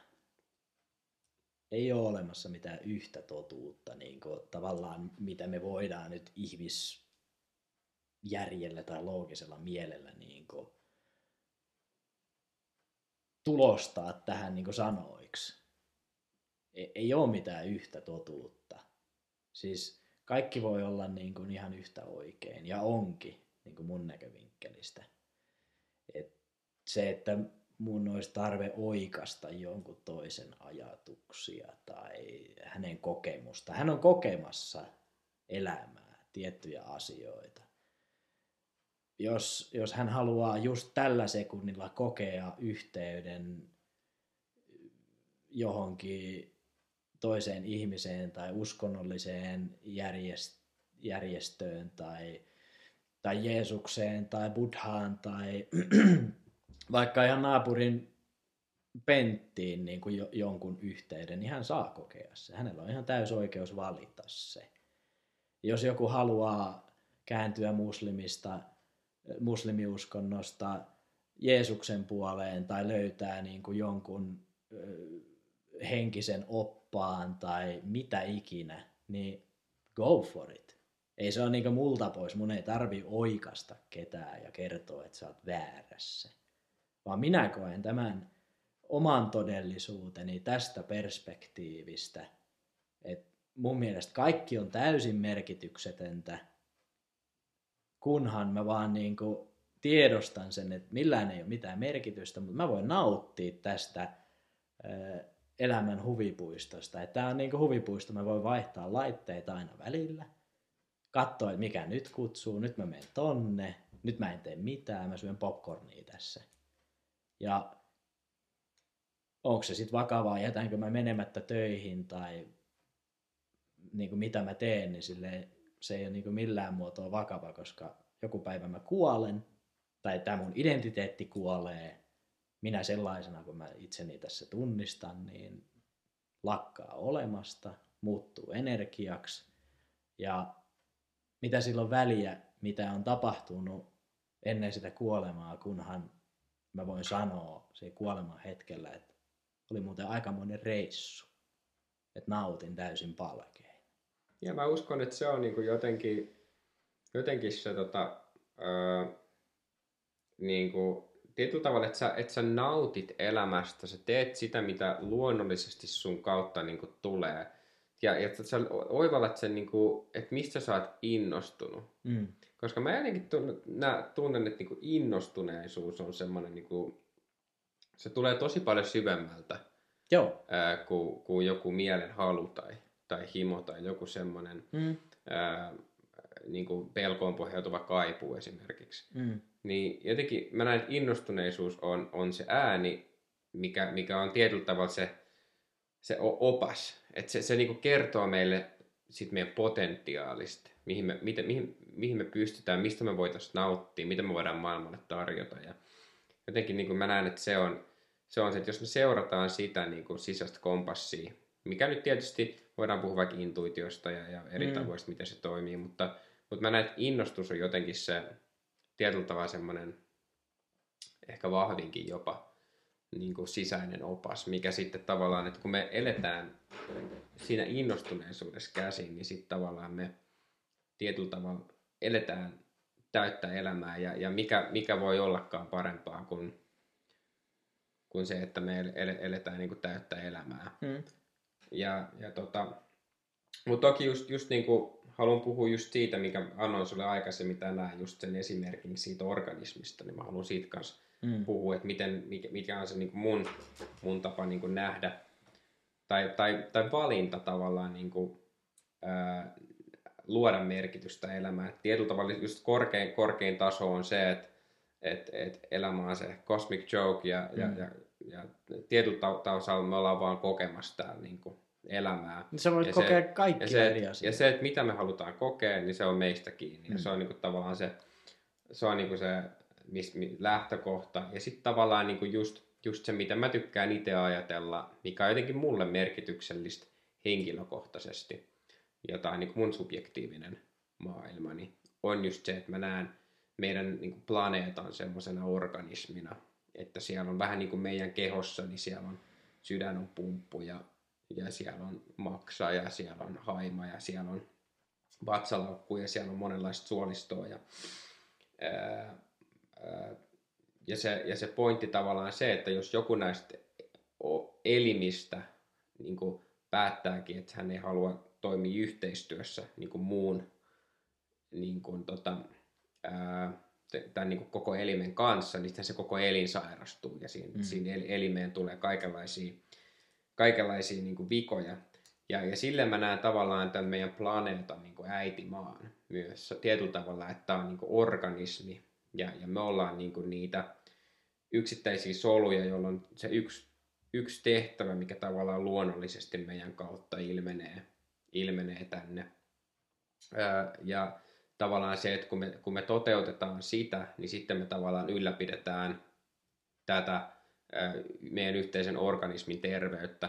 Ja tietyllä tavalla sitten niin kuin tämä meidän organismi tällä hetkellä on todella sairas monella tavalla, niin voidaan sitten niin kuin eheyttää sitä. Ja mä näen just toi, että, että kun tekee sieltä intuitiosta, sisäisestä ohjauksesta ja mm. innostuksesta käsin sitä elämää, niin sillä tavalla me tietyllä tavalla noudatetaan sitä meidän luonnollista, luonnollista niin kuin ilmentymismuotoa täällä planeetalla. Me ollaan se punasolu, joka tekee, tekee sen oman tehtävänsä. Se ei mieti sitä, mm. niin kuin sä aikaisemmin puhuit, se ei mieti sitä, se vaan tekee sen, koska se tulee sen kautta luon, luontaisesti. Niin tavallaan sen takia, niin kuin, mikä on se mun, mun suuri intohimo, on just niin kuin, tavallaan, että, että voisi ihmisille niin kuin, opettaa sitä, että hei, tiedätkö, että sä toimit näin ja näin ja näin. Öö, katsotaan, lähdetään tutkimaan, että mitä uskomuksia siellä on. Hmm. Että seuraatko oikeasti sitä, sitä sun, toteutatko itseäsi luonnollisesti, se mikä luonnollisesti susta nousee, sun kautta tulee tähän maailmaan, vai toimiko sä öö, ohjelmoinnin ja uskomusten perusteella. Hmm. Ja jotenkin mä näen, että se on ehkä se, se ydin, ydinjuttu niin kuin herä, herättää niin kuin ihmisiä niin kysy, kysy kysymykset, saada ihmiset ajattelemaan. Että niin, sitten taas osa täällä tallustavista ihmisistä niin valitsee sen, että, että ei, ei niin kuin kiinnosta se kyseinen polku niin kuin tässä ulottuvuudessa. Et ei, ei kaikkien ole tarkoitus niin sanotusti herätä tästä hmm. illuusiosta. Ne toteuttaa sitä tietoisuuden kokemusta juuri sillä tavalla kuin se on tarkoituksen mukaista. Kuka sen tarkoituksen määrittää, niin tästäkin saadaan niin iso, iso juttu, että et ei välttämättä siihen niin kuin ehkä uppouduta, mutta, mutta se, että kun puhutaan siitä vapaasta tahdosta, niin me, meillä on mun näkemyksen mukaan meillä on kaikilla vapaa tahto elää ja kokea tämä tietoisuuden taso ihan just niin kuin me halutaan tai mikä meitä kutsuu. Jos joku haluaa viettää elämänsä, häntä kutsuu viettää se elämä masennuksessa ja sitten se päättyy joskus, niin hän on kokenut sen masennuksen. Se on kokemus. Se on tietoisuutta. Kaikki on tietoisuutta. Niin. Ja tavallaan se on myös valinta, oli se sitten tiedostettu tai tiedostamaton. Niin tavallaan Et, se on niin kuin... Niin, seuraatko se sitä sun alitajuista uskomusjärjestelmää vai tarkasteletko se sitä uskomusjärjestelmää ulkopuolelta ja kyseenalaistat sen mm. niin kuin mulla on tapana tehdä. Että mä kyseenalaistan niin kuin hyvin pitkälti joka ikisen mun ajatuksen myös, että mitäs paskaa tämä on. Onko tämä paskaa? Niin kun, kun esittää tarpeeksi paljon kysymyksiä, niin kysymykset loppuu ja identiteetti vähän niin kuin katoaa ja ne uskomukset häviää sieltä taustalta. Totta kai me aina korvataan uskomukset aika pitkälti uusilla, koska ei, me, me ei voida olla mistään varmoja, paitsi siitä, että I am. Hmm. Ja eikö se tietyllä tavalla se elämän rikkauskin, että meillä on se identiteetti, mutta tavallaan, että kun me hiffataan se, että aa, että mun ei tarvi ottaa... feikkiä. Niin, tai tavallaan se, että mun ei tarvi ottaa tätä identiteettiä, mikä mulle on annettu lapsena, mm. vaan mä voin luoda itseni uudelleen. Kyllä. Mä voin luoda semmoisen identiteetin kuin mä haluan, mikä Just tuntuu itsestä hyvältä. Just näin. Ja sehän tekee sitten tästä matkasta niin kuin mielenkiintoisen, että kun sinne voi niitä omanlaisia värejä. Mutta suurimmalle osalle meitä, meistä ihmisistä, niin varsinkin Suomessa, niin just tämä, että minkä takia ihmiset ei toteuta sitä, mikä on se niiden osaaminen ja se palo. Ja ne on siellä kasista neljään paskaduunissa. On se, että, että syyllisyys ja häpeä on meillä suomalaisilla. Se on niin sisäänrakennettu. Vempain. Ja, ja itekin niin kun mä havahdun välillä siihen, että, että mikä tämä tunne taas on. Että vanha, vanha kunnon häpeä tuli tuolta nurkan takaa. Niin.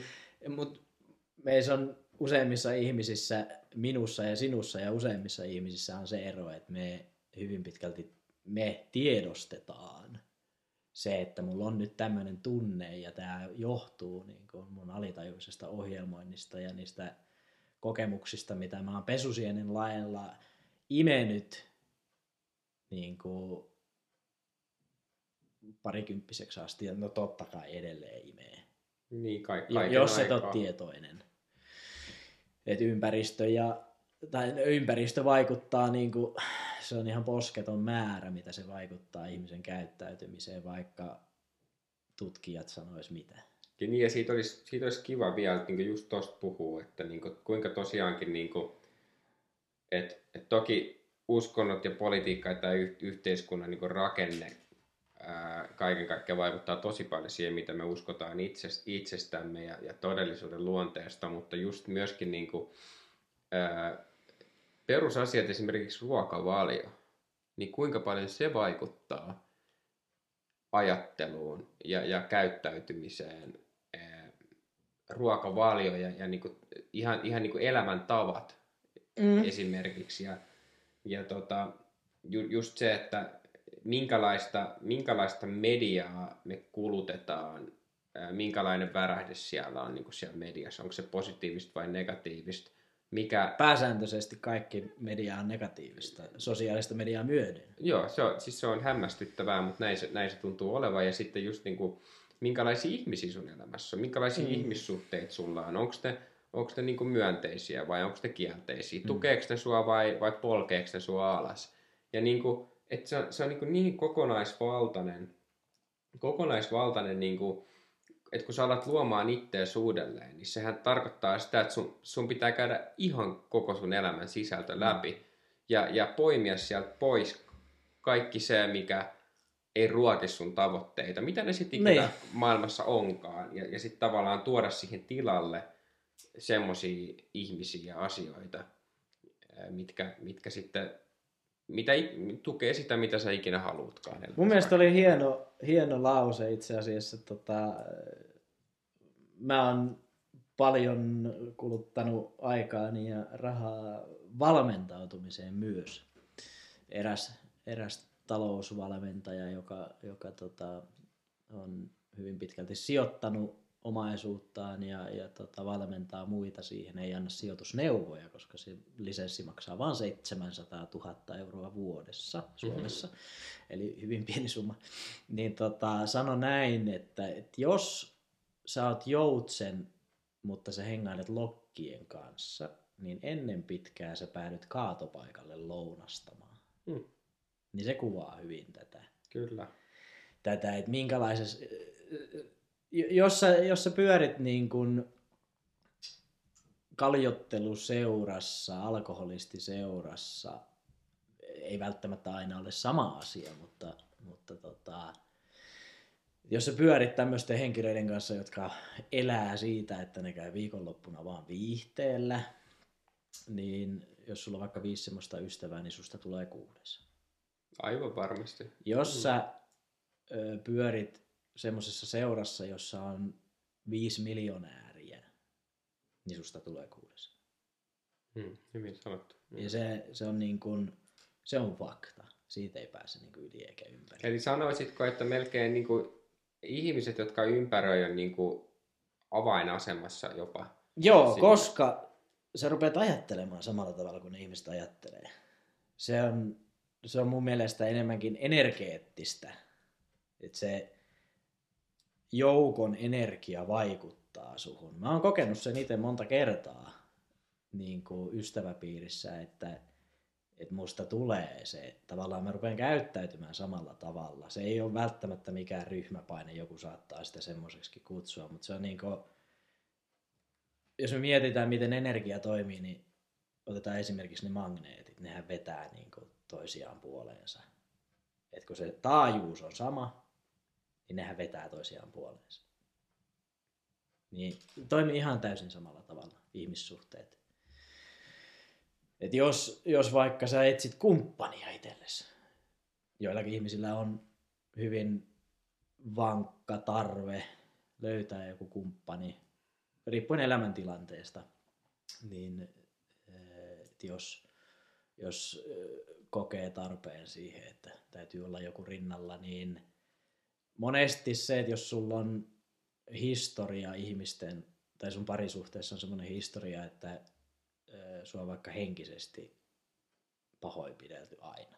Joka ikinen kumppani, joka sulla on ollut, niin pahoinpitelee sua henkisesti, niin sä jossain kohtaa, kun se, se menee niin kuin alitajuntaan ja sä et edes tiedosta sitä, että sulla on tarve tulla henkilö tai niin kuin henkisesti pahoinpidellyksi, niin se, se, se energia on vaan sellainen, että sä vedät puolees niitä ihmisiä, jotka pahoinpitelee sua henkisesti. Niin se aina jatkuu se sama kaava. Se ikinä katkee. Tää on näitä elämän mystisiä juttuja, että se energia vaan niin kuin toimii näin.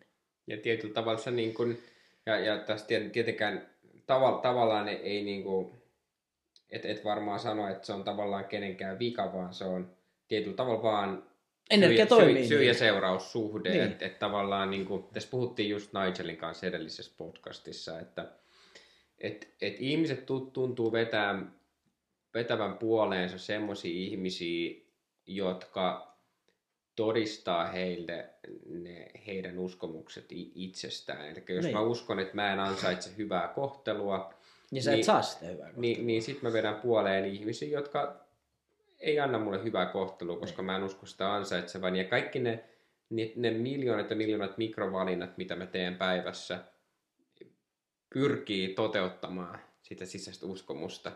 Ja, ja, se, ja, ja siinä vaiheessahan se on tietysti, ja, ja että miten tämä voi olla hyvä juttu, niin tämä on hyvä juttu sillä tavalla, että et, et kun mä huomaan tämän patternin, että mä vedän puoleen jatkuvasti ihmisiä, jotka kohtelee mua huonosti, tai ei kunnioita mua, ei arvosta mua, ei näe, näe mua niin kuin, niin kuin samanvertaisena tai samanarvoisena, niin sitten kun mä alan huomaamaan, että tässä on tämä patterni, niin sitten mä voin tavallaan niin kuin tehdä sen oivalluksen siitä, koska se energia tulee näkyväksi. Mä voin tehdä sen oivalluksen, että aivan, että tiedätkö, nyt mun pitää muuttaa mun uskomuksia, koska mun uskomukset aiheuttaa tämän, että mun elämässä on jatkuvasti näitä ihmisiä.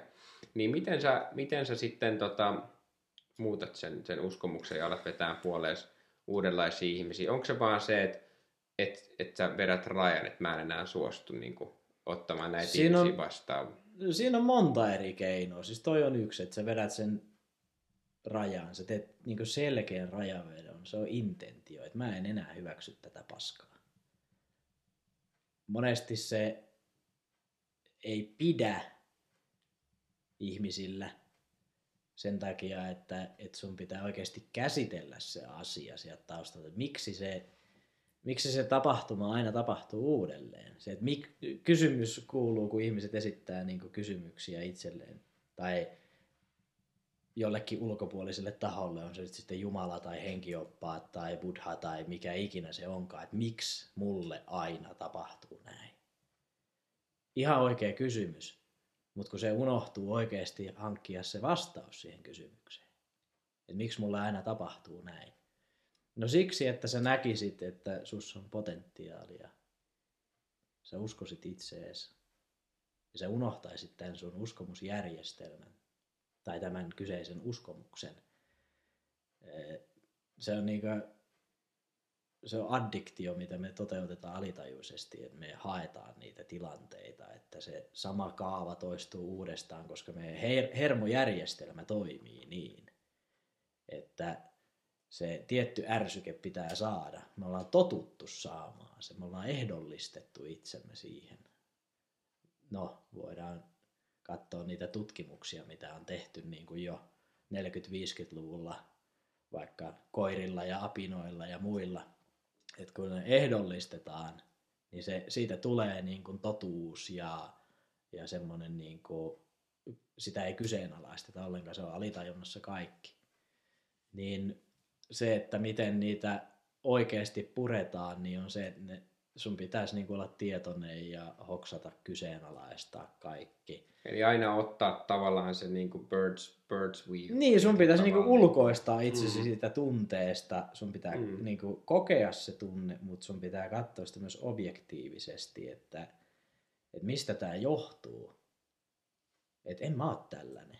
Eli tietyllä tavalla nämä patternit niin kuin ne, ne vaikuttaa pahoilta ja negatiiviselta, tosi ikäviltä silleen, mutta niiden perimmäinen niin kuin, tarkoitus on si, sillä tavalla positiivinen, että ne haluaa vähän niin kuin, saada meidän huomioon. Ei vähän niin kuin, vaan haluaa. Vaan ne haluaa saada meidän huomioon, että me tehtäisiin asialle jotain. Niin, koska niin. siis pointtihan on siinä, että sä, sä voit valita, että toteutatko se sitä samaa, haluatko sä elää sitä samaa elämää vai haluatko sä niin kuin valita jonkun uudenlaisen polun? Ja sä voit jäädä siihen lätäkköön makaamaan, nauttia siitä, tai olla oikeastaan nauttimatta. Tai sit sä voit niinku valita, että jonkun on muututtava, se on aina niinku valinta. Ja tavallaan eikö se niin ole, että niinku, niinku vanhasta ja paskastakin irtipäästäminen saattaa olla vaikeeta. Niin. Et jos joku on tuttua, turvallista ja se on ollut sun kanssa koko elämä. Se on tosi vaikeaa. Niin vaikka se olisikin tavallaan sulle niin kuin toksista eikä palvele sun parasta, niin silti se voi olla niin kuin rankka prosessi, se, se irtipäästäminen ja tavallaan niin kuin just silleen, että, että se on hyvä myös tiedostaa, että, että se ää, yleensä se transformaatio alkaa siitä. Niin. Monesti niin kuin just teille taas puhuttiin. Että, Joo. Että, tota, työkyvyttömäksi. Mut, niin, mutta kyllä se on niinku se, että sä oot tietoinen siitä, että okei, nyt mulla on tää tunne. Se, se niinku, se, sä et lähde siihen tunteeseen mukaan tiedostamattasi. Hmm. Et ensimmäinen askel on se, että sä oot tietoinen siitä tunteesta, että hei nyt musta tuntuu tältä, että mua vituttaa yli kaiken tämä toisen ihmisen kommentti tai, tai se, että tämä toinen ihminen loukkaa mua tuolla omalla toimintatavallaan ja näin, niin että sä tiedostat sen, että okei, nyt mulla on tällainen tunne, onko tämä tunne niin kuin tosi, mistä se aiheutuu, että minä koen nyt oloni loukatuksi, niin, niin onko mua oikeasti loukattu? Tai voiko kukaan ylipäätään Niin, voiko loukata? kukaan ylipäätään loukata mua ja miksi mä koen näin. Ja, ja tota, sitten kun sä oot tietoinen siitä, että nyt on tilanne päällä, niin sä voit antautua sille, tietoisesti antautua sille tunteelle, että nyt mua on loukattu ihan verisesti, niin nyt mä antaudun tälle, mutta mä en syytä tuota toista ihmistä siitä. Niin se pistää energiaa liikkeelle, se kasautuu tänne niin kuin alempiin energiakeskuksiin se energia ja kun sitä tarpeeksi sinne kasataan tässä elämän mittaan, niin se manifestoituu siellä silleen, että rupeaa keho prakaamaan, fysiikka, fysiikkaan tulee muutoksia, tulee vähän epäterveitä soluja ja se rupeaa sitten syömään tota elämän energiaa ja sittenhän se hiipuukin pois sitä jossain kohtaa, jos ei asioille tee mitään. Mm. Lääkkeet ei siihen ihan hirveästi auta pidemmän päälle, mutta tota, näin se niin kuin aika universaalisti toimii, että energia menee juuri sinne, mihin sä kiinnität huomioon. Toi tosi hyvän, hyvin sano, sanottu ja, ja, ja, ja haluankin niin kysyä sulta, että sä, sä tosi hyvin nyt selitit sen, että mitä, mi, mi, miten se niin tapahtuu, se, se, että sä kohtaat sun tunteen, sä tulet tietoiseksi, mm. sä annat sen, annat sen tota, virrata sen tunteen mm. ja, ja tut, tutkit sitä objektiivisesti. Ja, ja sille kannattaa antautua. Jos se vitutus Kyllä. tulee, niin tietoisesti antaudut niin, sille. Koska, koska tavallaan, että et, et on, on hyvin todennäköistä, kun, kun meillä kaikilla on traumeja, että se tunne on varastoitunut kehoon. Ja mm. tosiaankin, niin kuin sanoit, jos sitä tunnetta ei ala purkamaan, niin sitten se hakee huomiota jollain muulla tavalla. Kyllä. Ja silloin se saattaa aiheuttaa jonkinnäköisiä kehollisia jopa sairauksia ja kaikkea tämmöistä vakavaa. Niin tota, liittyen tähän ja, ja ylipäätänsä niin kuin tähän, mun musta, mun musta kiva, miten me lähdettiin, lähdettiin tota, sun, sun yrityksestä keskustelemaan. ja sillä ollaan päästy aika pitkälle. sukellettiin syvyyksiin, tota, mikä mun mielestä todella hyvä. Me, me ollaan tämmöisiä filosofeja. Kyllä, niin tota... Siis juurikin näin ja, ja mun mielestä oikein hyvä. Hei, minkä, minkä neuvon sä haluaisit antaa ihmisille? Aletaan kohta lopettelee, niin mi, mitä, minkä mitä, sä, mitä sä haluaisit jättää? Tai hei, kerro ennen sitä, mikä on paras neuvo, mikä sä oot ikinä saanut?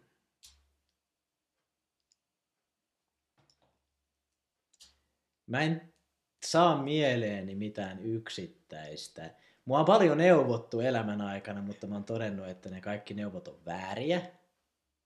Siis tavallaan vääriä, että ne, ne ei ole niinku resonoinut. Mä oon ollut aina semmoinen vastarannan kiiski ja mä oon kyseenalaistanut kaiken ja siitä mä oon pitänyt kiinni. Et mikä toimii heille ei välttämättä toimi kaikille. Niin. Kaikki ei sitä välttämättä tietenkään hiffaa. Niin, joku suodatin siinä pitää olla, mutta siis mun neuvo ihmisille on se, että kyseenalaista ihan kaikki. Se on hyvä neuvo. Se on todella hyvä neuvo oikeastaan. Ja siihen on hyvä, siihen on hyvä hei, äh, lopetella tätä podcastia. Kiitos paljon Dave, että oot, oot äh, käynyt mun kanssa todella mielenkiintoisen, syvällisen Näitä äh, saattaa keskustelun. tulla ehkä joskus. en tiedä, riippuu siitä, että haluaako joku kuunnella. Niin, Voi olla, että kyllä. jotain jollekin jäikin. To, toivon mukaan. Mutta se on jokaisen omalla vastuulla, niin, että ottaa jotain mukaan. Jokaisen, jokaisen oma vastuu, mitä, mitä ottaa, ottaa mukaansa. Hei, mistä, mistä sut löytää, ää, jos haluaa? kerro vielä lyhyesti, että minkälaisia palveluita sä tällä hetkellä tarjoat Joo. ja mitä tulee seuraavaksi, mistä sut löytää ja, ja tavoittaa, niin toki jätä meille, meille vielä sen verran infoa. Joo, tällä hetkellä itse asiassa mm, graafisen suunnittelun palveluja pystyn tarjoamaan. Sitten ihan tämmöisiä tavallisia verkkosivuja pystytään tota tekemään. Ja tulossa on siis semmoista kohdennettua markkinointia. Siihen liittyy Facebook-mainonta, kohdennettu just tämä asiakasrajaus, että katsotaan se yrityksen tuotteet läpi jokaiselle luodaan oma ilme ja sitten luodaan myös niin kuin se asiakasrajaus ja ruvetaan niin kuin suunnittelemaan markkinointistrategiaa siihen. Semmoista strategiaa, millä pystytään tarkasti mittaamaan se, että kuinka paljon tämä markkinointi tuottaa euroja taloon, koska se on hyvin tärkeää, että ei vaan laiteta tuhansia ja tuhansia tai satasia ja tuhansia, mitä ikinä se budjetti onkaan. Ja sitten kuvitella, kun on laitettu paljon rahaa, niin tulee varmasti paljon asiakkaita. Niin, ja sitten se ovipumppu ruostuu. Niin. Niin, niin tämmöistä on niin tuloillaan ja, ja tota, rakennellaan parhaillaan. www.bigboom.fi Siellä on kotisivut, sieltä löytyy mun yhteystiedot. Löytyy, löytyy tota, ää, kuvauksesta, videon yes. Yes. Ja tota, niin. Sillä. Sillä. Hei, iso kiitos Kiitos. David Kentala, iso kiitos katsojat, jos äh, katsoit tähän saakka. Ja tota, me lähdetään, lähdetään tässä varmaan, laitetaan jotain safkaa ja, Yes. Ja tota, päätetään, päätetään tämä podcasti tähän. Kiitos kaikille, Kiitos. että olette olleet läsnä. Ciao. Morjes.